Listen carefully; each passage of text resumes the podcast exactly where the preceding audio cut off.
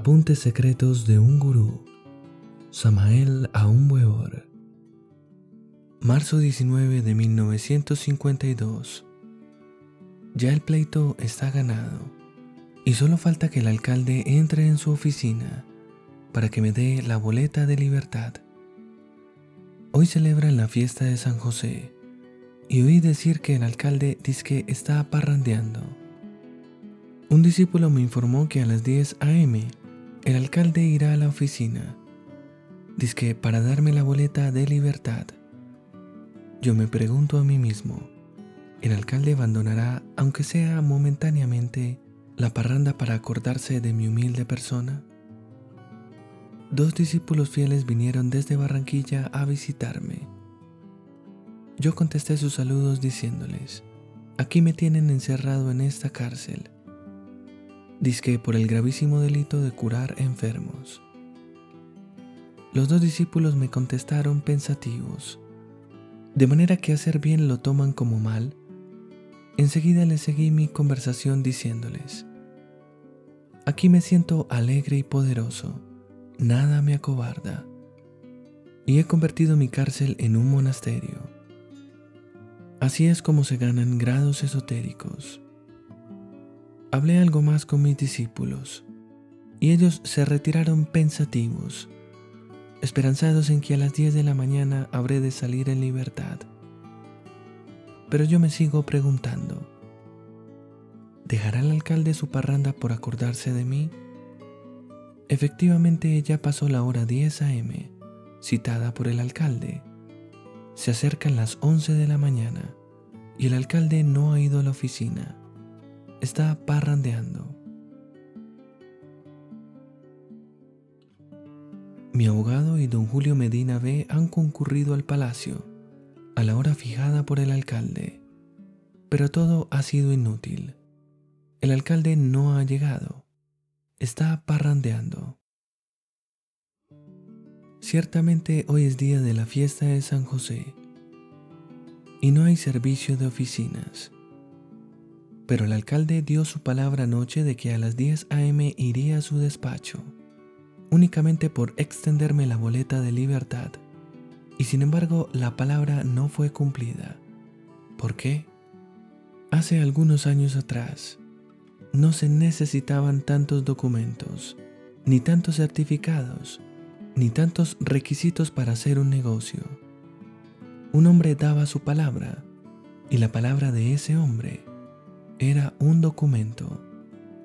Hoy las cosas han cambiado. Ya el hombre ha perdido la noción de la responsabilidad de la palabra. Y hasta en las oficinas judiciales ya solo se admite la tinta y el papel. En tiempos antiguos se prohibía a los iniciados hablar públicamente de los viejos cataclismos, por temor de traerlos nuevamente a la existencia. Los iniciados sabían bien que la palabra tiene íntima relación con los cuatro elementos de la naturaleza y que hablar de un cataclismo es tanto como evocarlo y traerlo nuevamente a la existencia. Y por ello, se prohibía a los iniciados hablar de viejas catástrofes fuera del templo. Toda palabra cristaliza mediante los tattvas y así es como la humanidad se ha creado su vida actual, desastrosa y terrible, mediante el poder de la palabra. En la pasión de nuestro Señor Jesucristo, era imposible que faltara el gallo. Este animal simboliza al verbo. En la alta masonería esotérica, el chakra laríngeo está representado por el grado oculto del gallo cuando el kundalini llega al cañón o vértebra relacionada con la glándula tiroides. Canta el gallo de la pasión. Todo el poder del verbo reside en la fuerza sexual del gallo. Las cinco vocales de la naturaleza, I, E, O, U, A, viven resonando en toda la naturaleza. La vocal I hace vibrar las glándulas pituitaria y pineal y nos confiere el poder de la clarividencia. La vocal E hace vibrar la glándula tiroides y nos confiere el poder del oído oculto. La vocal O hace vibrar el centro del corazón y nos confiere la intuición. La vocal U nos despierta el plexo solar y nos confiere el poder de la telepatía. La vocal A nos despierta los chakras pulmonares y nos confiere el poder de recordar las reencarnaciones pasadas. Una hora diaria de vocalización nos abre estos poderes ocultos. Se vocalizarán así. Y... E...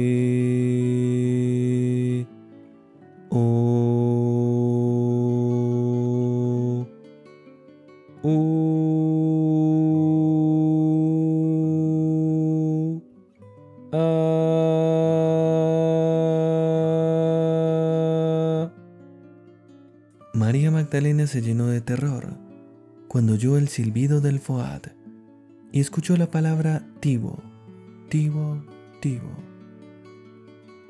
que sentenciaba al Cristo a la tragedia del Gólgota. María estaba al pie de una muralla cuando escuchó con sus oídos espirituales la sentencia terrible. Y es que en la eternidad existe un lenguaje sagrado en que parlamos todos los maestros de la humanidad esa es la lengua de oro, en que parlan los dioses y los ángeles. Ese es el verbo creador.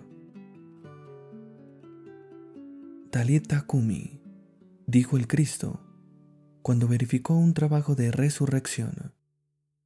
Talita Kumi es un mantra para resucitar muertos. Wiracocha dice, al que sabe, la palabra da poder. Nadie la pronunció, nadie la pronunciará, sino solo aquel que lo tiene encarnado, es decir, aquel que ya se realizó a fondo. Veamos algunas palabras del gran verbo de luz. Aibu, palabra de saludo. Eodon, aflicción. Maslein, deber. Shu Sha Shu, indecoroso, inmodesto, etc. Pitres, cañones o vértebras de la columna dorsal. Venarlo, venerarlo. Presem, superior. Rey dististina, reinstituya. Equidencias, perjuicios. El Cristo enseñó un gran mantra para curar a los enfermos. Efata, sea abierto, para abrir los oídos de los sordos y tartamudos. Capítulo 7, versículos 32, 33, 34, 35, 36, 37. San Marcos. Todo ese gran verbo de la luz es un lenguaje sublime. Veamos algunas otras palabras del gran verbo de oro. Andudu, Ururu, Cuyo. Estas tres palabras las pronuncian los profetas en meditación profunda para profetizar y entonces contemplan extáticos el porvenir. Ja, la caña o la sagrada caña de nuestra columna espinal. Pa, árbol lechoso argentino, simboliza la sangre redentora. Brahme, Adán Eva, masculino femenino, causa de todo lo existente. El verbo de la luz es un verbo infinito, y los dioses lo usan para crear. Las raíces últimas de todas las lenguas se encuentran en esa gran gramática cósmica universal que otrora parlaban los hombres de la Arcadia.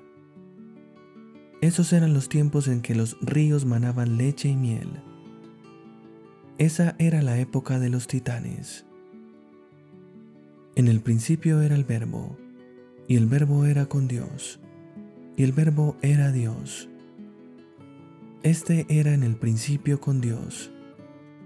Todas las cosas por Él fueron hechas, y sin Él, nada de lo que es hecho fue hecho. En él estaba la vida, y la vida era la luz de los hombres. Y la luz en las tinieblas resplandece, mas las tinieblas no la comprendieron. San Juan, versículos 1, 2, 3, 4, 5. Cuando Adid, nuestra serpiente ígnea, llega a la laringe, y recibimos el grado del gallo, entonces parlamos el verbo de oro y creamos como los dioses, con el poder de la palabra. Por ello dice nuestro ritual, sé tú, oh Adid, mi secreto, el misterio gnóstico de mi ser, el punto céntrico de mi conexión, mi corazón mismo. Y florece mis labios fecundos hecho verbo. Cuando ya el kundalini llega a nuestra garganta, florece en nuestros labios fecundos, hecho verbo. Los ángeles pueden crear cualquier cosa con el pensamiento y materializarla por medio de la palabra. El camino para hablar el verbo de oro es la magia sexual. Ya el sol de esta tarde se acerca hacia el ocaso. Y yo sigo encerrado en la cárcel, aguardando la boleta de libertad. El alcalde está de fiesta y a mí me toca tener paciencia. Acaba de llegar a tentarme un mago negro, encarnado en cuerpo físico. Él fue el Judas de mi iniciación. Me entregó un falso mensaje, tratando de extraviarme de la senda. Y yo en tono compasivo le contesté al mago negro, ese mensaje es para ti, aplícatelo. El tenebroso se fue. En estos instantes acaba de llegar el abogado con la boleta de libertad. Yo recibí la boleta fría y serenamente. Y me despedí de los gendarmes. Así finalizó el día de hoy. Me dirigí a mi casa y allí encontré al frater Julio y a muchos otros hermanos espiritualistas que alegres me recibieron y me estrecharon. Lo que eran los espiritualistas del siglo XX. Hijos de Acuario. Ahora voy a contaros lo que eran los espiritualistas del siglo XX. Toda la horda de pseudo sapientes se disputaban la supremacía más abyecta y abominable que haya conocido la historia del mundo. Diariamente se fundaban nuevas escuelas que hacían las promesas más halagadoras y que realmente no tenían en el fondo más objetivo que las portamonedas. Rojizas, teosofistas, rosacrucistas, espiritistas, cherencistas, dentistas de capirote y roscas similares en cada país, y sus más infinitas variedades de aromas y matices. Se trababan en una lucha terrible por la supremacía dentro de la más enconada competencia que nunca jamás antes se había conocido en la mercadería de almas. Por donde quiera aparecían constantemente innumerables impostores, fingiéndose maestros y hasta avataras. Todos ellos asumían las poses pietistas más variadas y pronunciaban las más elocuentes conferencias que centenares de mentecatos aplaudían llenos de loco frenesí. Esos eran los espiritualistas del siglo XX. ¿Qué estudiaban? Teorías. ¿Qué leían? Teorías. ¿Qué sabían? Teorías. Todos ellos estaban llenos de fornicaciones y adulterios. Y cuando yo, Samael Aumweor, los invitaba a la castidad, y les enseñaba la poderosa sabiduría de la culebra sagrada. Entonces, llenos de miedo, me contestaban que la castidad científica era un imposible, y así ni entraban ellos al Edén, ni dejaban entrar a los demás. Esos eran los espiritualistas del siglo XX.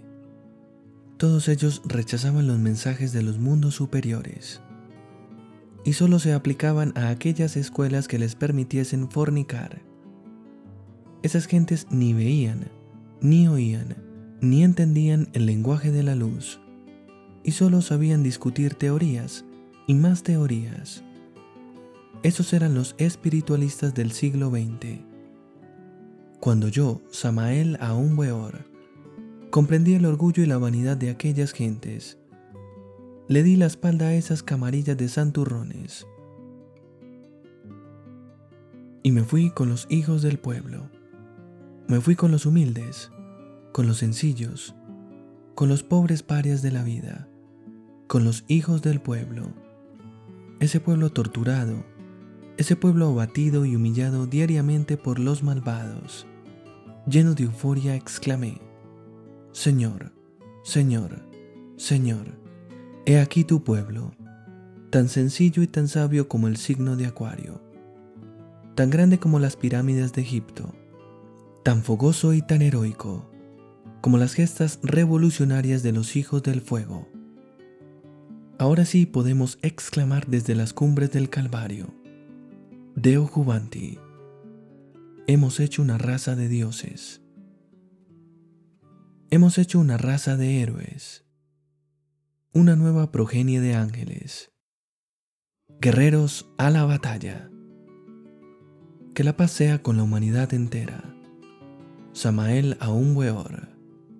Finis.